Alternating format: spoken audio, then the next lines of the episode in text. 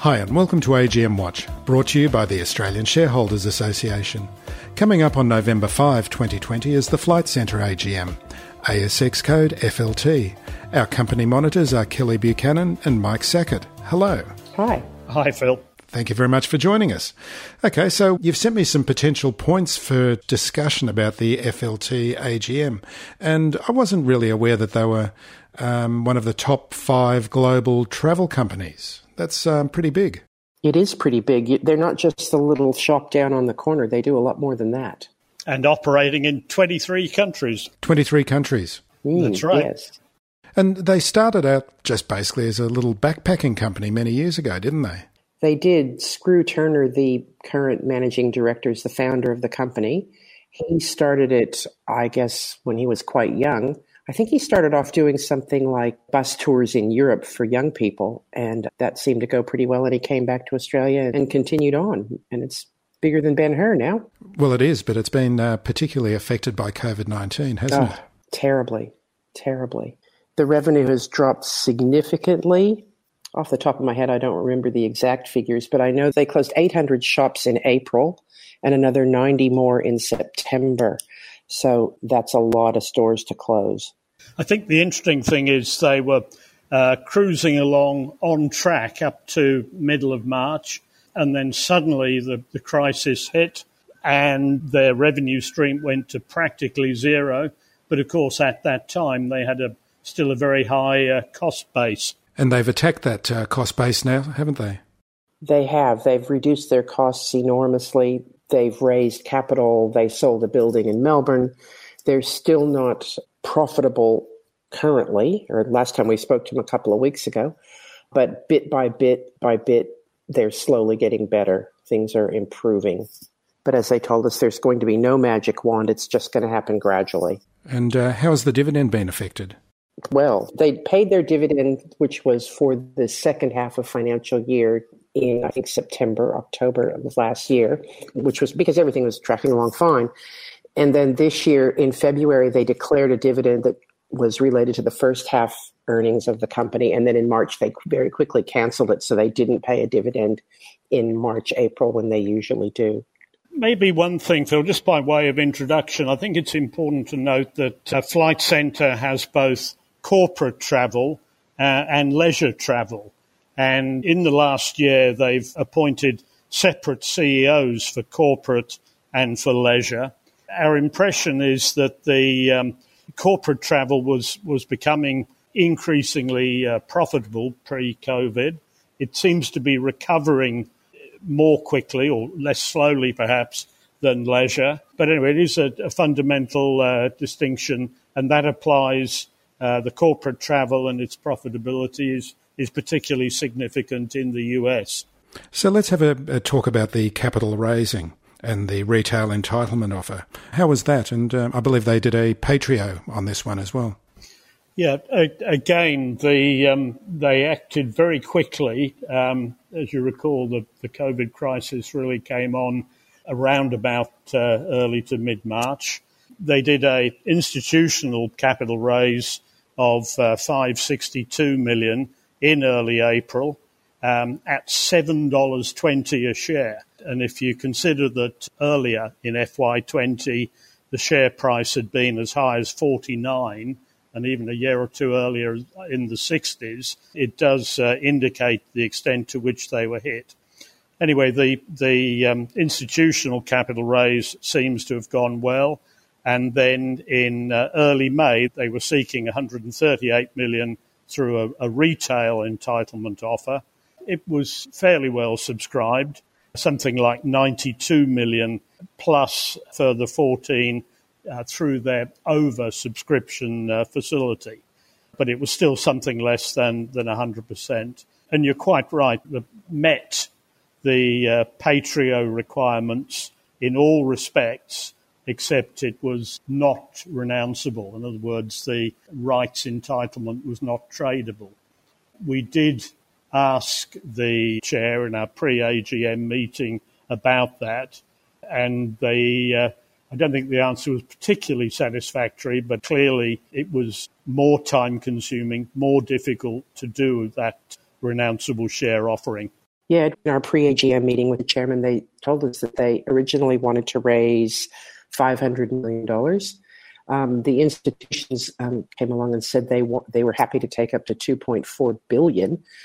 Um, so the company upsized to 700 million, um, going for you know 500 million from institutions and 138 is what they wanted from retail. So it sounds like there's a lot of institutional appetite for more shares of Flight Centre. There was a real rush, wasn't there? As soon as COVID 19 hit, there was a, a rush to capital raisings. And as you say, Flight Centre was one of the first. It certainly was one of the first off, first cab off the rank. Yes, there's been a real plethora of raisings really has continued until the recent past. So let's turn to corporate governance. They've only got a, a very small board, and um, you mentioned that there's only one female on the board. Tell us about your thoughts there, please. We are certainly not fans of large, unwieldy boards, but it does seem that a board of five is, is perhaps verging in the other direction. And uh, given that the guideline is for at least 30% male and female representation, we uh, think it might make sense for Flight Centre to consider appointing an additional female that would enlarge and refresh the board and would help them to achieve the, the gender target. And in our meeting with them, we, we raised this. We also raised the issue that the chairman has now been there for 13 years and by now, under ASA guidelines, he's no longer considered independent. So they did reassure us that they had been working on a succession plan and were hoping to add another new director, especially a female, but that the COVID crisis has really swamped them and taken all of their energy, and they've had to put that on the back burner for now. And included on the board is the founder and CEO, Skroo Turner. Are there any issues there? I can't see any issues. He owns over 16.5 million shares in the company, and clearly this is his baby. On other occasions, visiting with the company, he's popped in and participated in meetings, and he's been fantastic. And he's clearly still extremely active and pursuing strategic uh, areas of the, the company. And I recall in earlier conversations, he's been very emphatic that uh, he expects to continue into the foreseeable future. He does, um, and and I've found um, in having dealt with the con- with the company this year and having been a monitor for it a couple of years ago as well, that he's very regarded by the other people in the company. There's also a very interesting culture in Flight Centre, very egalitarian culture. So you go to their executive offices, it's open plan and CEO Skroo Turner has a stand up desk adjacent to other senior company people, but also much more junior staff. And uh, I was told that this was viewed very positively by uh, less senior staff. So it, it's an unusual, but I think very positive company culture. Mm. When we were there a couple of weeks ago, we walked past Skroo's office and you wouldn't know that it's the CEO's office. It's it's very functional. You would think it would be just anybody in the company's office. There are a lot of desks, but certainly no ostentatiousness about it whatsoever. And the door was wide open. Anybody could have walked in. So it's obviously very open culture. Not lots of uh, leather and mahogany. No, none at all. None at all. you know, this was this was Officeworks type stuff. Yep, that's good. Good to see. And I saw mention in your report is that they also encourage experienced employees to m- remain with the company, and that the incentives that they provide extend far beyond other industries. They do. They've got a very unusual remuneration program. It's difficult for us to analyze using ASI guidelines because it is so different. It's like no other company we've ever come upon. Everyone gets, you know, a fixed salary and everyone also gets the opportunity to earn a cash bonus, which is not ter- usually terribly big, maybe maybe 10% of their fixed salary.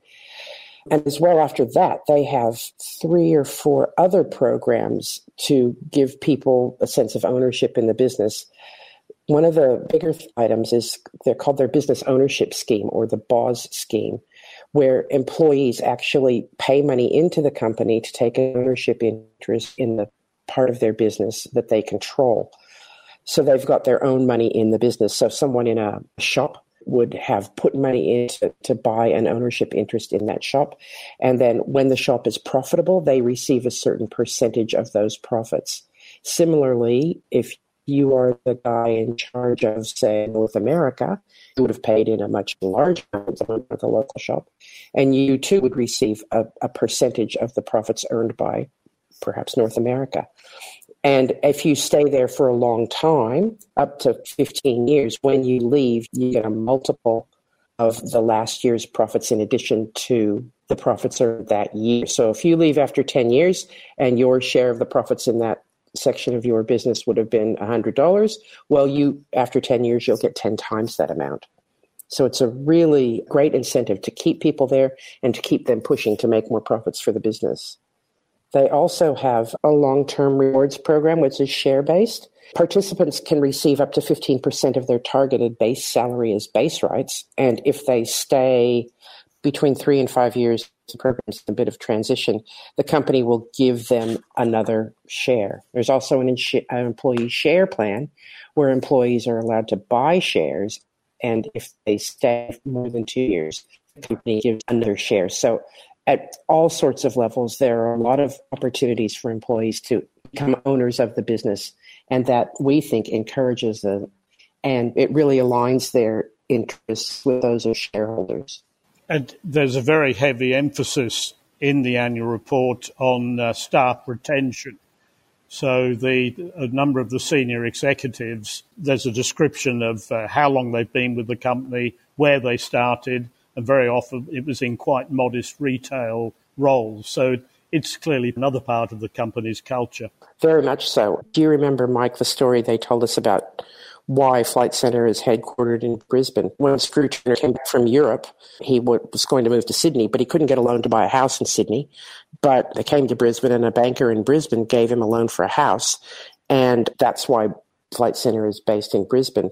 But now that banker who gave them the loan now works for Flight Centre all those years ago, and he's still there. That speaks to the quality of the company, doesn't it? It does. So the voting intentions are all in agreement in terms of the remuneration report and directors being re-elected. Is that's the case?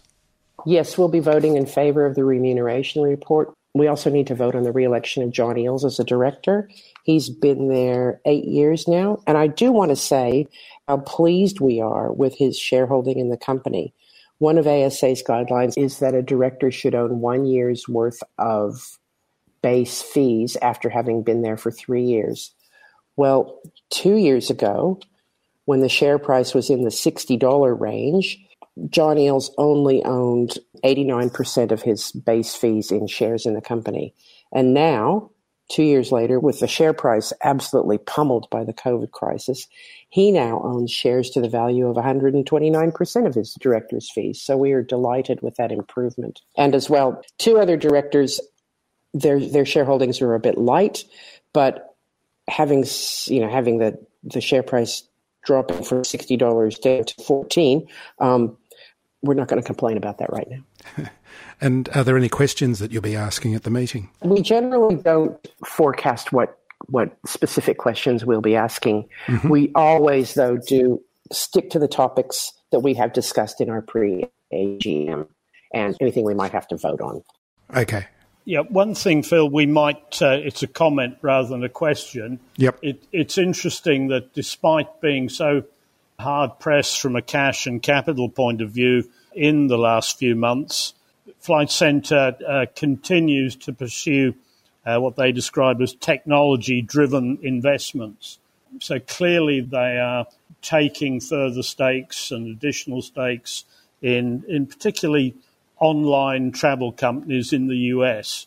And I would think this would position them well for the eventual recovery in the travel sector. And incidentally, in his commentary uh, in the annual report, Skroo Turner, the CEO, doesn't expect full recovery until uh, FY23 or 24. So there's clearly forward looking, forward thinking going on in the company. Yep, very much a long term gain.